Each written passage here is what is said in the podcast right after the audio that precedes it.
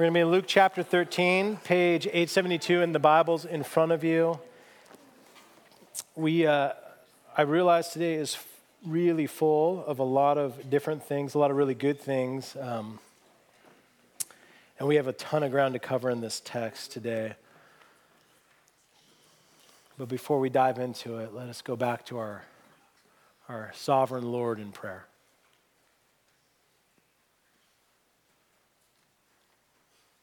Heavenly Father, I pray that your word would pierce into each and every one of our souls in just the way you've designed it. I pray that it would come with authority. I pray that it would come with weightiness. And I pray that it would give way to the most glorious needed truths in each and every one of our lives. Father, what we pray every single week is always true every single week. The thing that we need most, every person in this room, without distinction, whether they do not yet know how good Christ is, whether they are far from you, whether they have become numb to you, whether this is their first time in a church or they haven't been in one in two decades, or whether they are here every Sunday and have been doing it for 70 years. What each and every one of us needs is to leave this time more impressed, more confident in what Jesus Christ has done, and more hope filled in all that he promises to do. And so we ask, Holy Spirit, that you would come and you would lift Christ high, that he might draw, draw all of us after him. In Jesus' name, amen. Amen. Stuart Briscoe um, recently passed away, but he was a pastor and an author for a number of decades in the, the Midwest, became very well known, wrote a number of books. And in one of his books, he tells this story of a church search committee that was assembled in order to hire a new preacher. So they're looking for a new preacher. They write the job description, then they come up with kind of like, here's the big headline line of what we are looking for from a new preacher. And it's this they said, We're looking for someone who is totally fearless and uncompromising as he tells us exactly what we want to hear. totally fearless and uncompromising as long as what you say already agrees with what I believe. Sounds about right. Bold and direct, as long as it just affirms me. But that's not preaching, that's pandering. I shared a well known mantra this past uh, Wednesday night at our Ash Wednesday service that of the many tasks of preaching, one of the primary ones is this to comfort the afflicted and to afflict the comfortable. No one was better at doing that than Jesus. Today's passage is a dimension of Jesus and what Jesus is going to talk about and Jesus is going to say. It's, it's a side of him that is not often spoken of in our culture and it can be disorienting. I'll give you a little headline over the verses we're about to read. In your Bibles, oftentimes there's either like a bold phrase or a couple words, or maybe they're in italic, but it's, it's over the actual verses. But the little bold header or the italic phrase that's not actually part of God's word, that's given by the Bible interpreters to try to give you a handle on what you're about to hear. Here's what it says above Luke chapter 13 in my Bible Repent or perish.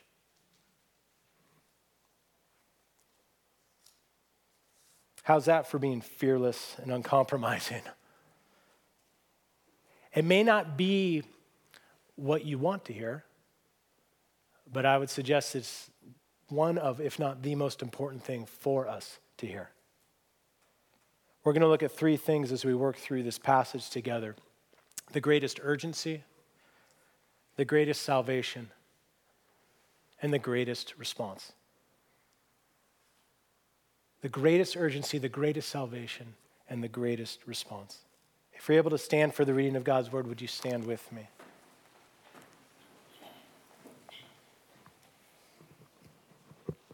Luke chapter 13, verses 1 through 9. There were some present at that very time who told, and this is speaking of Jesus, told him about the Galileans whose blood Pilate had mingled with their sacrifices. And he answered them, Do you think that these Galileans were worse sinners than all the other Galileans because they suffered in this way? No, I tell you. But unless you repent, you will all likewise perish. Or those 18 on whom the Tower of Siloam fell and killed them, do you think that they were worse offenders than all the others who lived in Jerusalem? No, I tell you. But unless you repent, you will all likewise perish. And he told this parable A man had a fig tree planted in his vineyard, and he came seeking fruit on it and found none. And he said to the vine dresser, Look, for three years now I have come seeking fruit on this fig tree, and I find none. Cut it down. Why should it use up the ground? And he answered him, Sir, let it alone this year until I dig around it and put on manure. Then, if it should bear fruit next year, well and good. But if not, you can cut it down. Feel free to grab a seat.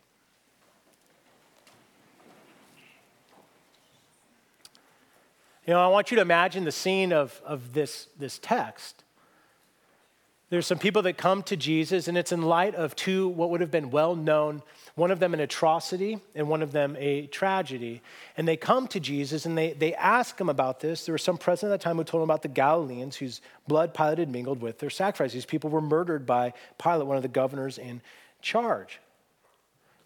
And Jesus responds, I think, in a very unusual way. It would be like you coming up to me after the earthquakes that just happened in, in Turkey and saying, did you, did you hear what happened? Did you hear how many people lost their lives? Do you know about the people that are still missing in all of the rubble? And I look you square in the eyes and I say, Unless you repent, you will likewise perish. Or you come up after the string of shootings that happened in California, these senseless and terrible acts. You tell me about them, and I look at you, and my first response is this unless you repent, you will likewise perish. The reason I try to make this contemporary is I want to I want to clue into to at least this question: Is Jesus being insensitive? Is he being inappropriate? Is, this, is it not the right time to say that in light of this tragedy? It's definitely a different response than what we would typically assume Jesus would respond. It's a different way of responding than Jesus typically would. I mean, we have texts like in, in John 8 when, when Jesus is at the tomb of his friend Lazarus. He doesn't take that as an opportunity to stand with his sisters that are there and the friends that are there and say, You see, John, if you don't repent, you likewise will perish. No, in that text, Jesus weeps.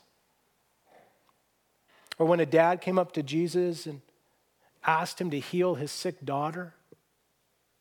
And then as Jesus was there with the, the dad of this daughter, someone came from, from, from their, their home and said, Don't trouble Jesus anymore. Your daughter has died.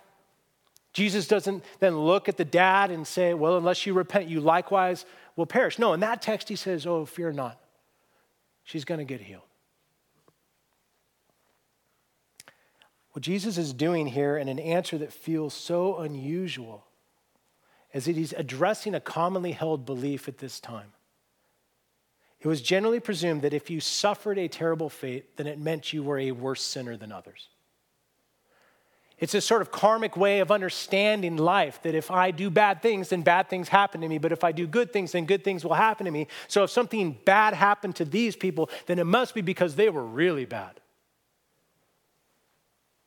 We see it in places like John 9, another part of the Bible that's talking about the life of Christ, and there's a man born blind, and the people ask Jesus, they come to him and they say, Okay, Jesus, tell us, was, is this guy a sinner or is it his parents?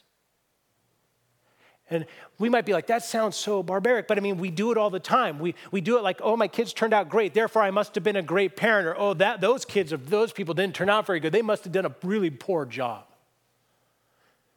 And Jesus is addressing that, and what he's doing is he's challenging that way of thinking. In effect, he's saying they weren't worse sinners and you aren't better people. In fact, you're all sinners.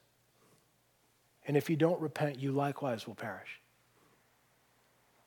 Jesus redirects them by using these disasters to take a moment and think about their own lives and the condition of their own souls. But he's doing something else. Both of these situations, one of the things that they have in common is they're both very sudden.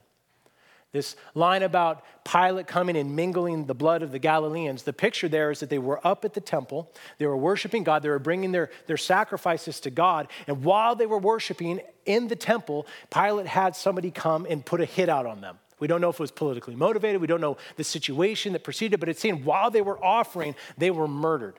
It was sudden. Or this tower in Siloam that fell.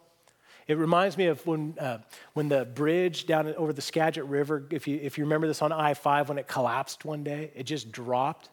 If you knew the moment it was going to drop, I guarantee you would have taken a different route. It was sudden. The parable, three years have passed. Tree's not bearing fruit, we're going to cut it down. And then there's this extra year that's given, and it's, it's, it's not trying to say, along with verses one through five, it's not trying to say, oh, you have as much time as, as you need. It's saying you don't know how much time there is. This extra year, it is God's kindness. The breath you have right now is God's kindness. But his kindness is meant to lead us to repentance. It was over 10 years ago. Our furnace was on the fritz, and a technician came out to our house to service the furnace. And at some point, we got into a conversation, and the technician shared that he had been in the previous year in a really, really horrific motorcycle accident.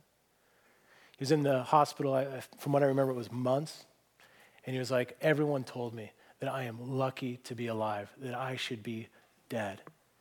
And then he, had, he said this line He says, I guess I'm alive for some reason. And I looked at him and I said, I know what the reason is. God gave you extra time so you could turn to Him and be saved. His response back to me was this I'll think about it. That's a dangerous place to be. To assume you always have tomorrow, to assume there's always more time. 2 Peter 3 9 through 10 says this It says, The Lord is not slow to fulfill his promise, as some count slowness, but he's patient towards you, not wishing that any should perish, but that all should reach repentance. But the day of the Lord will come like a thief and then the heavens will pass away with a roar, and the heavenly bodies will be burned up and dissolved, and the earth and the works that are done on it will be exposed. There's no greater urgency. Right now is the greatest urgency because it offers the greatest salvation.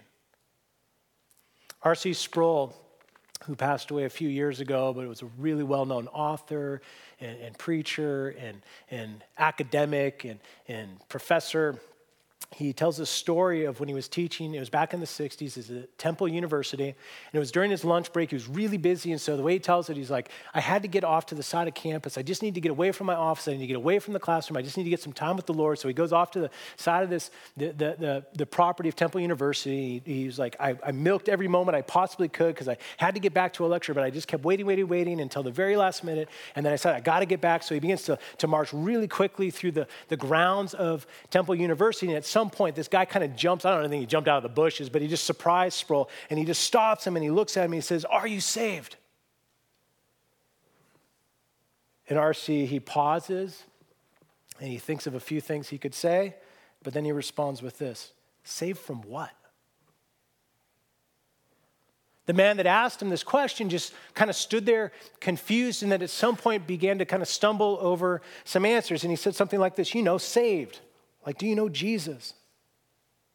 And now, quoting R.C. Sproul, he says this He said, This serendipitous encounter left an impression on me. I experienced real ambivalence. On the one hand, I was delighted in, in my soul that someone cared enough about me, even though I was a stranger, to stop and ask about my salvation. But it was clear that though this man had a zeal for salvation, he had little understanding of what salvation is.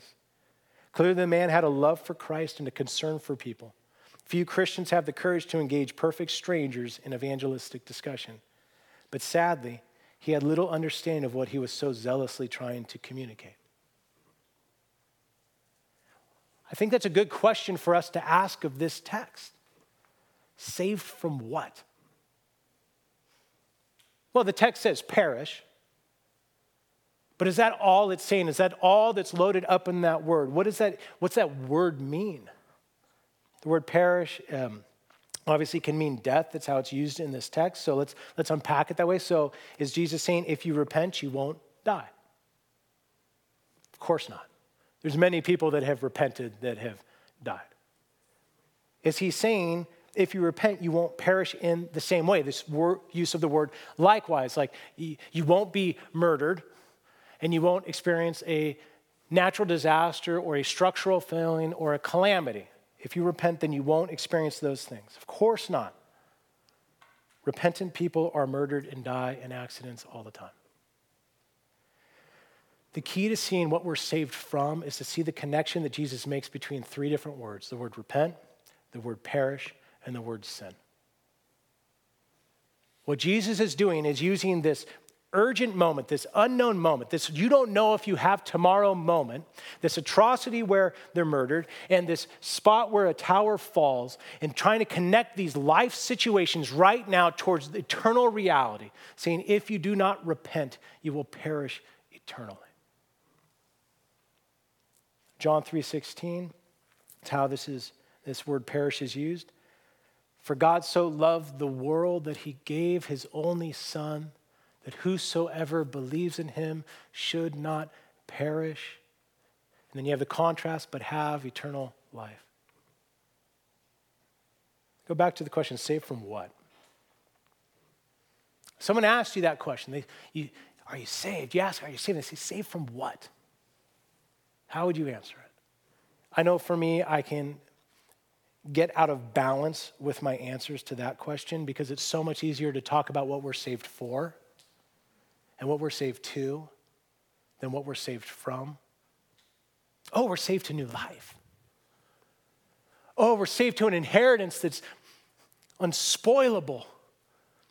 Oh, we're saved to, to, to forgiveness. Oh, we're saved to the, to, to the presence of God. Oh, we're saved to a new creation. Oh, we're saved to heaven. We're saved from loneliness. We're saved from being on our own. We're, we're, we're saved into justification and saved into righteousness. And we're saved into reconciliation with God. And oh, it can be, it is so good. But what are we saved from? R.C. Sproul went on to actually write the book, Saved from What, to try to answer the question of the many things that we could say we're saved from.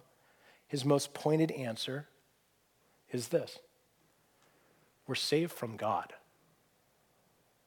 Specifically, we're saved from the wrath of God.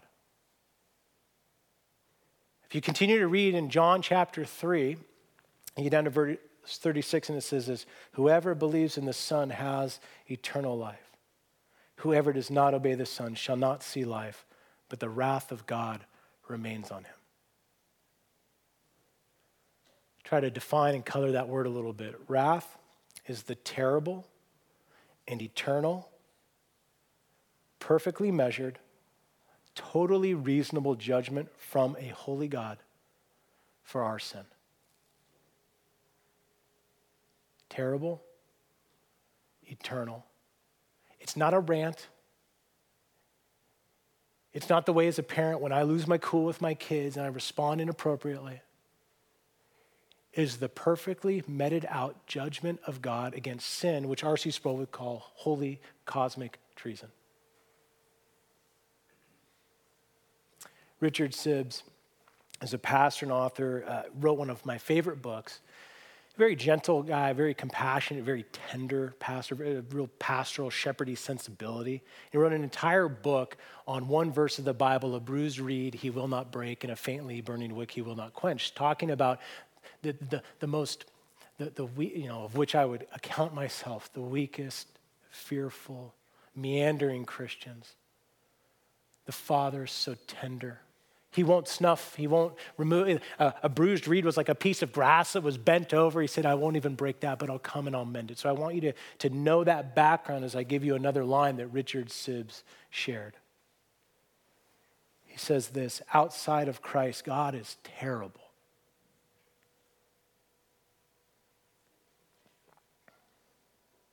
Now, that may not be something you hear often. And what Sibbes is doing, he's not throwing shade at God. He knows God is gracious and compassionate and slow to anger and abounding in steadfast loves. Oh, he knew it, but he said, outside of Christ, there is a judgment that is terrible.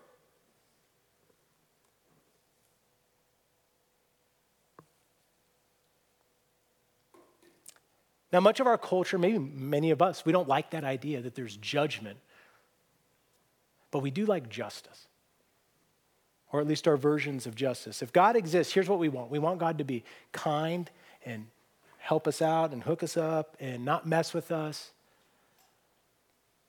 But do we want him to be holy?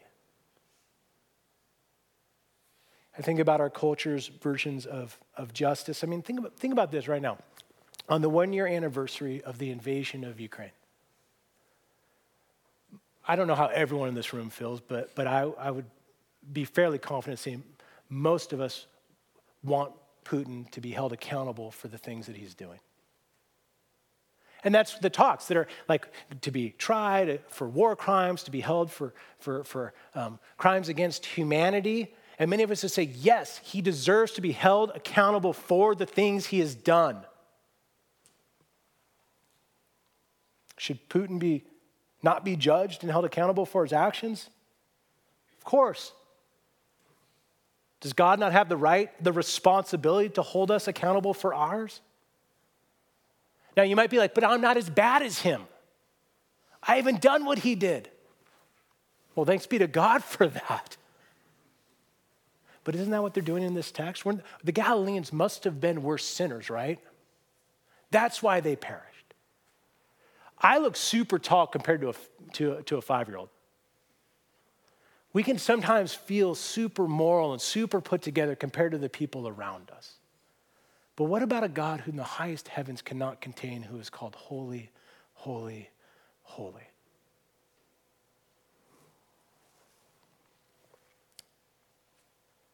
Saved from what? The wrath of God. We'll connect that with another word that I'm sure we're not going to enjoy in our culture. But wrath meted out is where we get the word hell. Saved from what? Hell. Earlier in the Gospel of Luke, we see a really similar text to what's happening here in Luke chapter 13. Um, Luke 3, 7 through 9 says this He, this is talking John the baptizer, said, Therefore, to the crowds that came out to be baptized by him, You brood of vipers, who warned you to flee from the wrath to come. Bear fruits in keeping with repentance, and do not begin to say to yourselves, We have Abraham as our father. For I tell you, God is able from these stones to raise up children from Abraham. Even now, the axe is laid to the root of the trees. Every tree that therefore does not bear good fruit is cut down and thrown into the fire. See, John was going to the church. That's who he was talking about. And when they say, We have Father Abraham, it's like, Well, I grew up in the church and I show up at church. I'm sure I'm totally fine with God. It's like, Oh, no. If you have not repented, the wrath of God is on you. I was listening to a podcast recently with Michael Horton, he's a professor down in California, and he was relaying this conversation he had with Billy Graham a few months before Billy Graham passed away. And if you don't know who Billy Graham is, he was a very well known evangelist in the 20th century, went all over the world talking about Jesus. And, and Horton asked this question. He says, uh, You know, Mr. Graham, what do you wish uh, evangelicals, or what do you wish Christians would do more? And here was Billy Graham's response talk about hell because without hell, you don't need the cross. There's no wrath, there's no judgment. And if there's no hell, why did Jesus have to die? See, the cross is about Jesus taking the terrible penalty that we all earned. You know Jesus spoke more about hell than he did heaven? He used a lot of vivid language, things like it's where the worm doesn't die and where the fire is not quenched, where there's weeping and gnashing of teeth. And however you take that language, and people take it in different ways, whether it's figurative, whether it's literal, the whole point was this it's terrible. More than the language that Jesus used, though, Jesus actually modeled this. On the night that he was betrayed, before he went to the cross, he's in what's known as the Garden of Gethsemane. He's praying to the Lord, and he's under so much anguish. His soul is so troubled for what he's about to face. Is he, the, the, the text actually says he was like sweating drops of blood. And he prays, he says, Father, if there's any way for this to happen, if there's any way for me to save people from perishing, could this cup pass? Could I, could I not drink this cup? And when Jesus prayed that, he wasn't talking about the cross specifically. The, the cross, as excruciating as that can be, that's not what he was talking about. He was talking about the cup of God's wrath that he knew he would have to drink so you don't have to. If there's any way. But not my will, yours be done. And then Jesus goes to a cross. And on the cross, about noon, there was darkness over the whole land as a sign of God's divine judgment upon Christ. And on the Christ, he cried out, My God, my God, why have you forsaken me?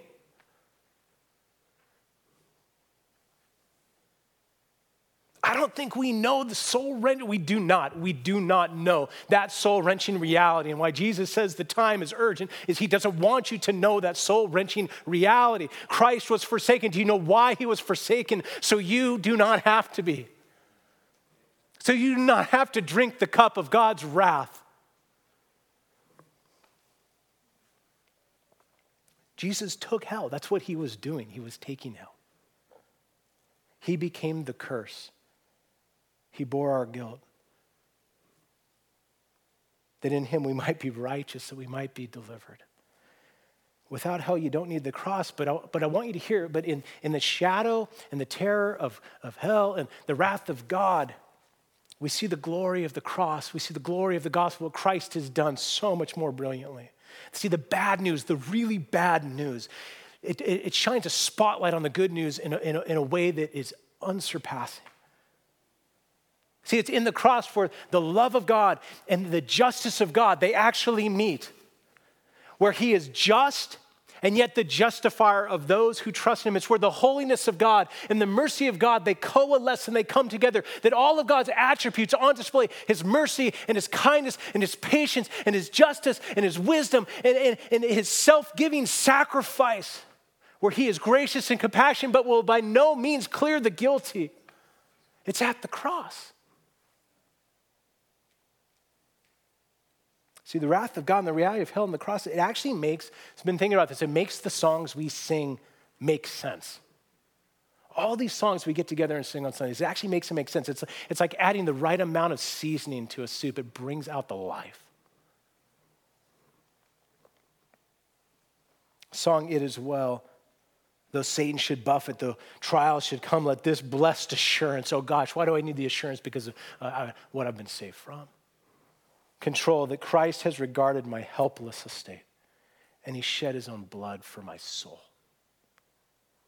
And then, what is my favorite verse in that song? My sin, oh, the bliss of this glorious thought.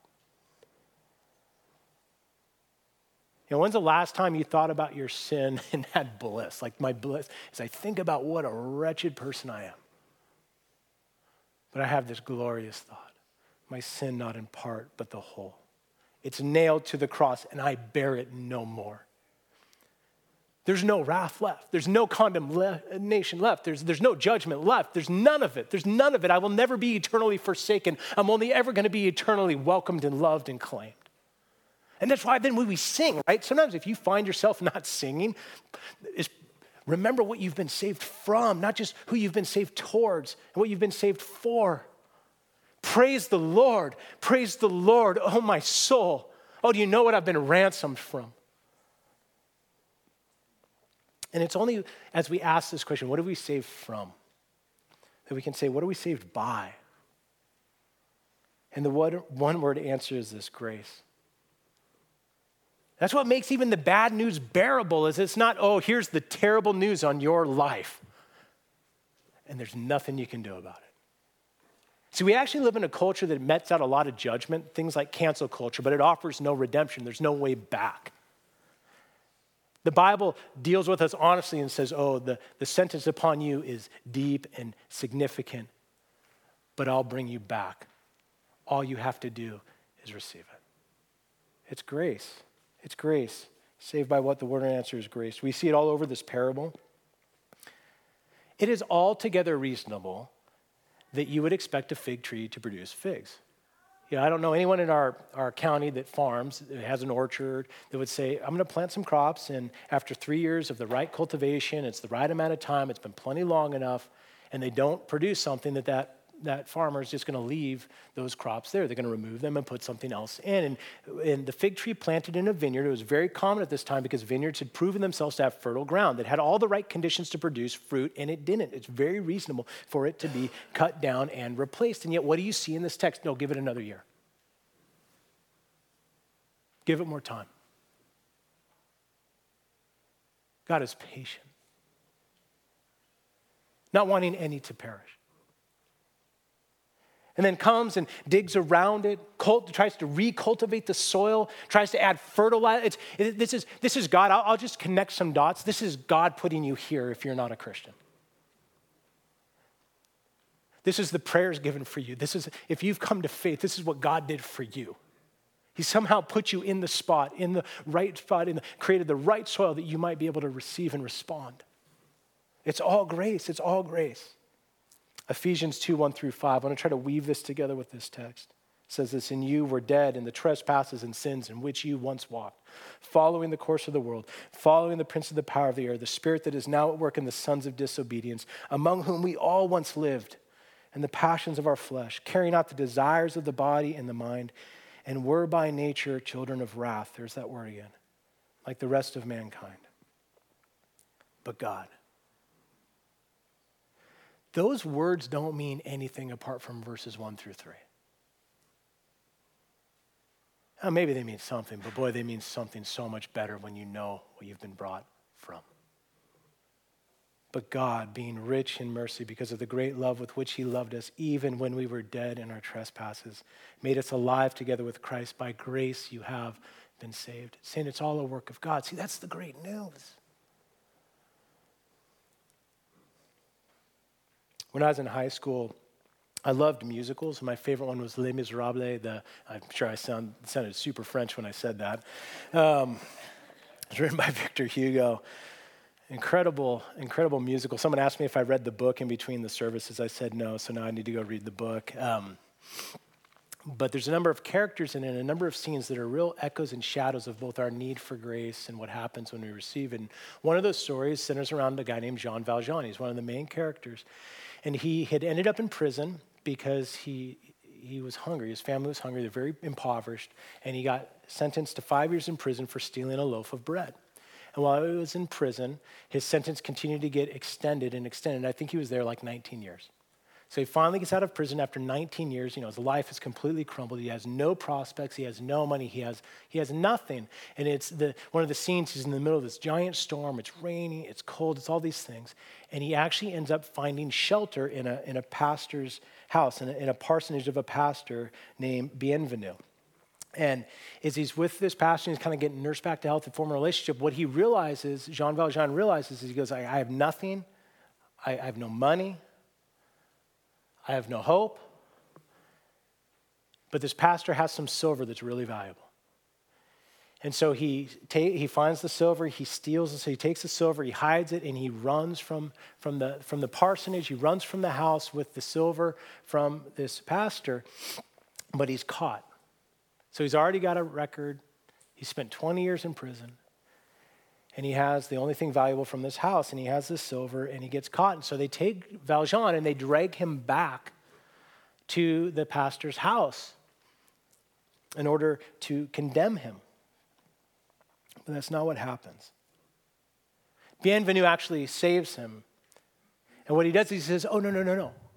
I gave, I gave Jean Valjean the silver. In fact, he forgot something and he goes into the house and he grabs the last thing of value in the entire house, which was this, this silver candlestick holder, and he hands it to him. He was guilty, he committed the crime. But God. But God.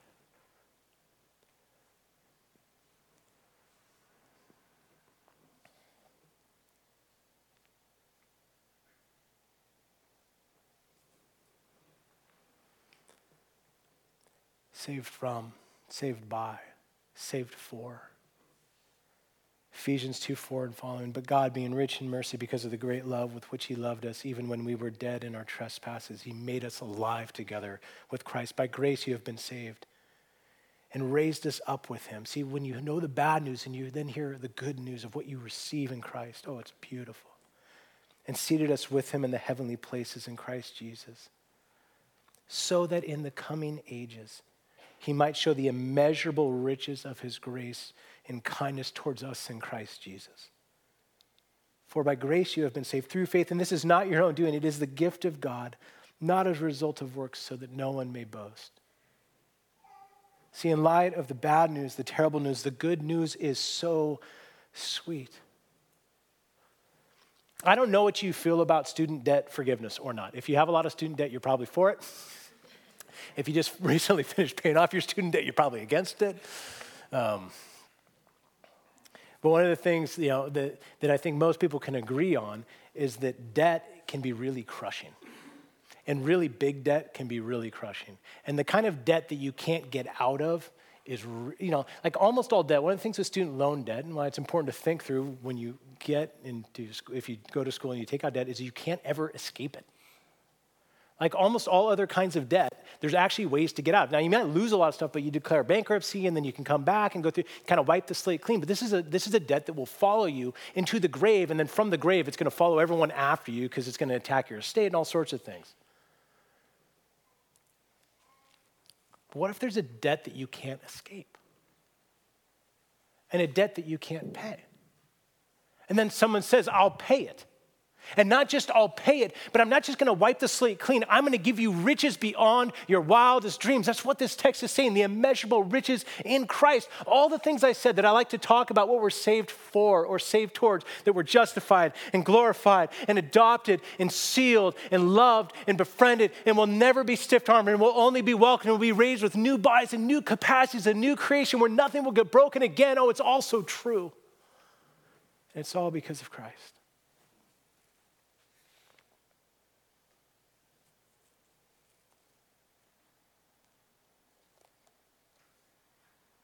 So, how do we get it? Saved from, saved by, saved for. There's more we could say on every single part of that. Saved how? The text gives us a one word answer repent. There's not big ceremonies to go through. There's not all sorts of pledges and promises. Oh, your life will change. That's the fruit that comes from the tree as it transforms. Oh, that all happens. But that's not how we're saved. Repent. It's to turn towards. It's to the, the, the word repentance is it means to turn. Repentance and faith are like two sides of the same coin. It's it's uh, I was going in this direction and now I'm going in this direction. I, I was believing this direction. Now I'm believing this. I'm, I'm turning from running from God. I'm turning, I'm, I'm turning back and saying, Oh, I, I, I know I'm a child of wrath, but God.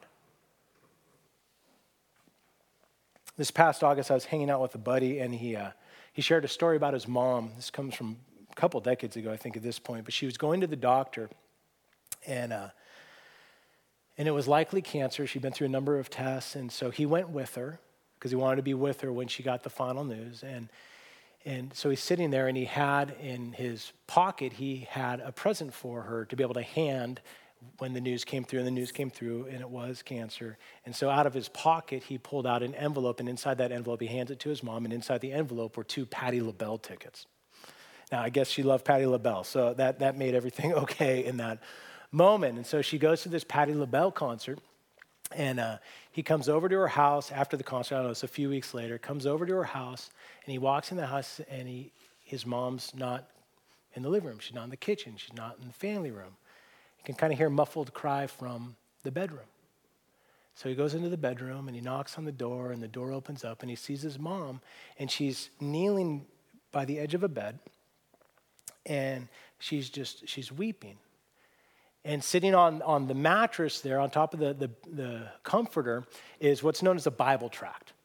Someone at the concert must have at some point put this thing called a Bible tract into our hands, sort of this like, the wrath of God is on you, but there's a way to, to escape. It's Jesus. Pray this prayer.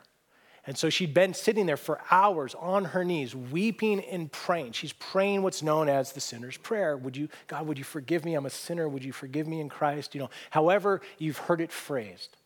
And she's doing this over and over again. And, and she looks up at her son Ryan and says, Ryan, I've been praying this prayer over and over again. How many times do I have to pray it before it works? And I love his response. Once. Once.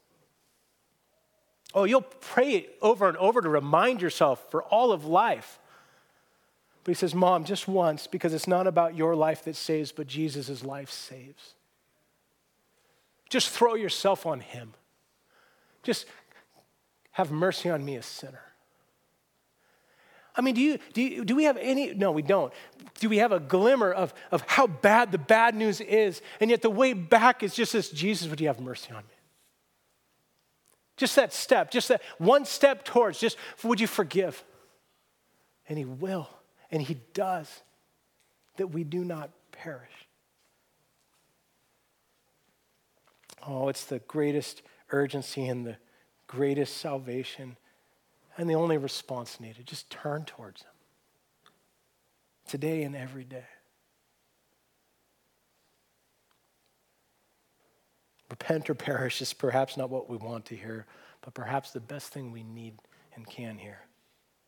And if God really gives you ears to hear the very bad news, then the very good news in Christ will sound like the very best news. Let's pray. Father, I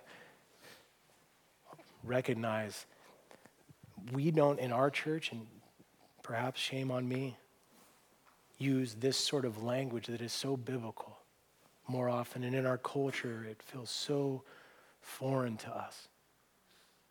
And yet it makes the songs make sense. It colors in the word of perish and what we've been saved from, and it shines a spotlight on what we've been saved for. And, and God, as bad as the bad news is, the good news wins. The grace of God wins. The triumph of Christ wins. And no one needs to stay far from you. Today is the day of salvation. For those that you have claimed, for those that have taken that step, God, might this erupt in a rejoicing of what they have in Christ. Made that much sweeter because of know what they would have without Christ. For those that are here that do not yet know you, God, today is the day of salvation. Would they take the step to not presume upon a tomorrow?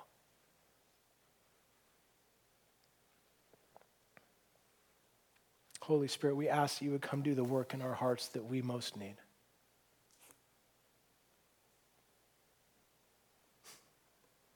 Think of the song, Thank You for Saving Me. What can I say? But when we really know what we've been saved from and saved towards, nothing could be grander. In Jesus' name we pray. Amen. Amen. As the band comes forward, um, take some time. I know we've had lots of extra things today, um, but God's sovereign. Your task list will wait. Your laundry will get folded, or it won't at some point. You can leave it on the ground like we do. Just take some time and let the, let the Lord minister to you in the way that you most need right now. And, and as we do every week, we're going to respond by receiving communion. There's wine and bread on this side, and juice and bread on this side. And each place represents the very reality of Christ body and blood given, he perished that we don't have to. That's one of the things we're retelling time and time again as we do this. And this really is an act of ongoing repentance as we turn from and we get up and we move towards. Knowing that he will receive, that he will welcome, he won't push anyone away. And I love that in our church we come to communion with completely empty hands. The only thing you need is need. The only thing you need is need. Go to this table and worship your King who has saved you.